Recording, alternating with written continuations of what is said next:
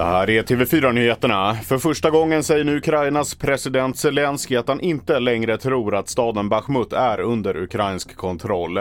Vi hör Jonas Källgren rapportera från staden Kramatorsk. Ja, vi befinner oss inte så långt från Bachmut. Ja, det verkar som om det stämmer att de uh, ryska Wagnertrupperna har intagit den här staden. Eh, uh, vad Zelensky sa var lite oklart om han menade att de helt hade dragit sig tillbaka, de ukrainska trupperna, eller han menade att staden praktiskt taget var så förstörd att den inte riktigt finns längre. Uh, meningen där var aningen oklart, men man kan väl säga att när det gäller innerstaden så är det slaget för nuvarande över i alla fall. De stridande parterna i Sudan uppges ha gått med på ännu en vapenvila. Överenskommelsen undertecknades igår kväll.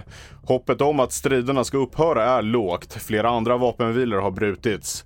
Flyganfall och artillerield i huvudstaden Khartoum har präglat helgen och en miljon människor befinner sig på flykt. Så här års hörs fågelkvitter på många håll och det kan finnas skäl till att lyssna lite extra noga enligt forskare. Studier som publicerats i bland annat Scientific Reports visar nämligen att fågelsång kan ha positiva effekter på den mentala hälsan.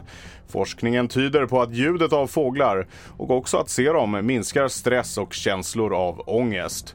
Mitt namn är Felix Bovendal och mer nyheter hittar du på tv4.se och i appen.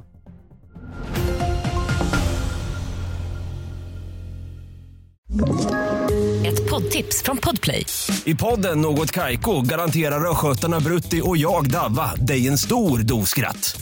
Där följer jag pladask för köttätandet igen. Man är lite som en jävla vampyr. Man har fått lite blodsmak och då måste man ha mer. Udda spaningar, fängslande anekdoter och en och annan arg rant.